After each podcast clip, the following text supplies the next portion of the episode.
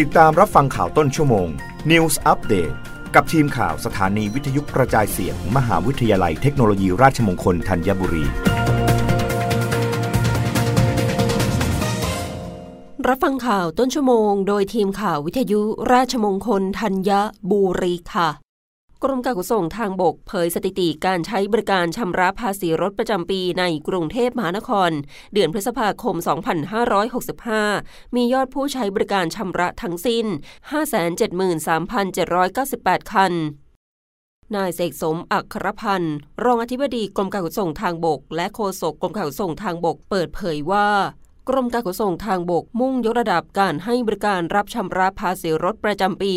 เพื่อสร้างมาตรฐานคุณภาพการบริการภาครัฐที่เข้าถึงและตอบโจทย์ความต้องการของประชาชนเจ้าของรถได้อย่างยั่งยืนมีช่องทางให้เลือกใช้บริการที่หลากหลายซึ่งช่องทางให้บริการชำระภาษีรถประจำปีที่สะดวกสบายที่สุดในขณะนี้คือช่องทางรับชำระภาษีรถผ่านทางระบบอิเล็กทรอนิกส์ทั้งที่เว็บไซต์กรมการขนส่งทางบก https://e-service.dlt.go.th หรือผ่านทางแอปพลิเคชัน DLT Vehicle Tag ที่อำนวยความสะดวกให้เจ้าของรถไม่ต้องเดินทางมาที่สำนักงานขนส่งอีกทั้งสามารถดำเนินการชำระภาษีรถประจำปีล่วงหน้าได้ก่อนครบอายุภาษี90วัน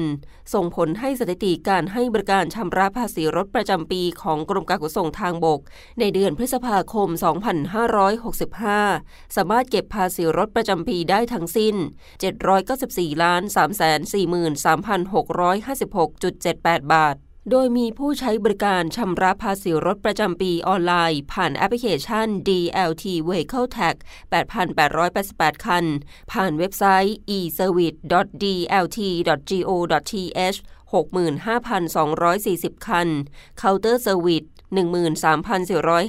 คันแอปพลิเคชัน M.A. และ True Money Wallet 1,086 คันในส่วนการใช้บริการรับชำระภาษีรถประจำปีณสำนักงานขนส่งกรุงเทพมหานครพื้นที่ 1-5 มีผู้ใช้บริการ 47,650 คันการใช้บริการเลื่อนล้อต่อภาษี 73,909 คันชำระภาษีรถประจำปีณที่ทำการไปรษณีย์ 883 คันตู้รับชำระภาษีรถประจำปีอัตโนมัติหรือคีย์ออส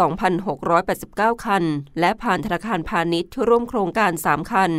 รวมมียอดผู้ใช้บริการชำระภาษีประจำเดือนพฤษภาคม 2565 ทั้งสิ้น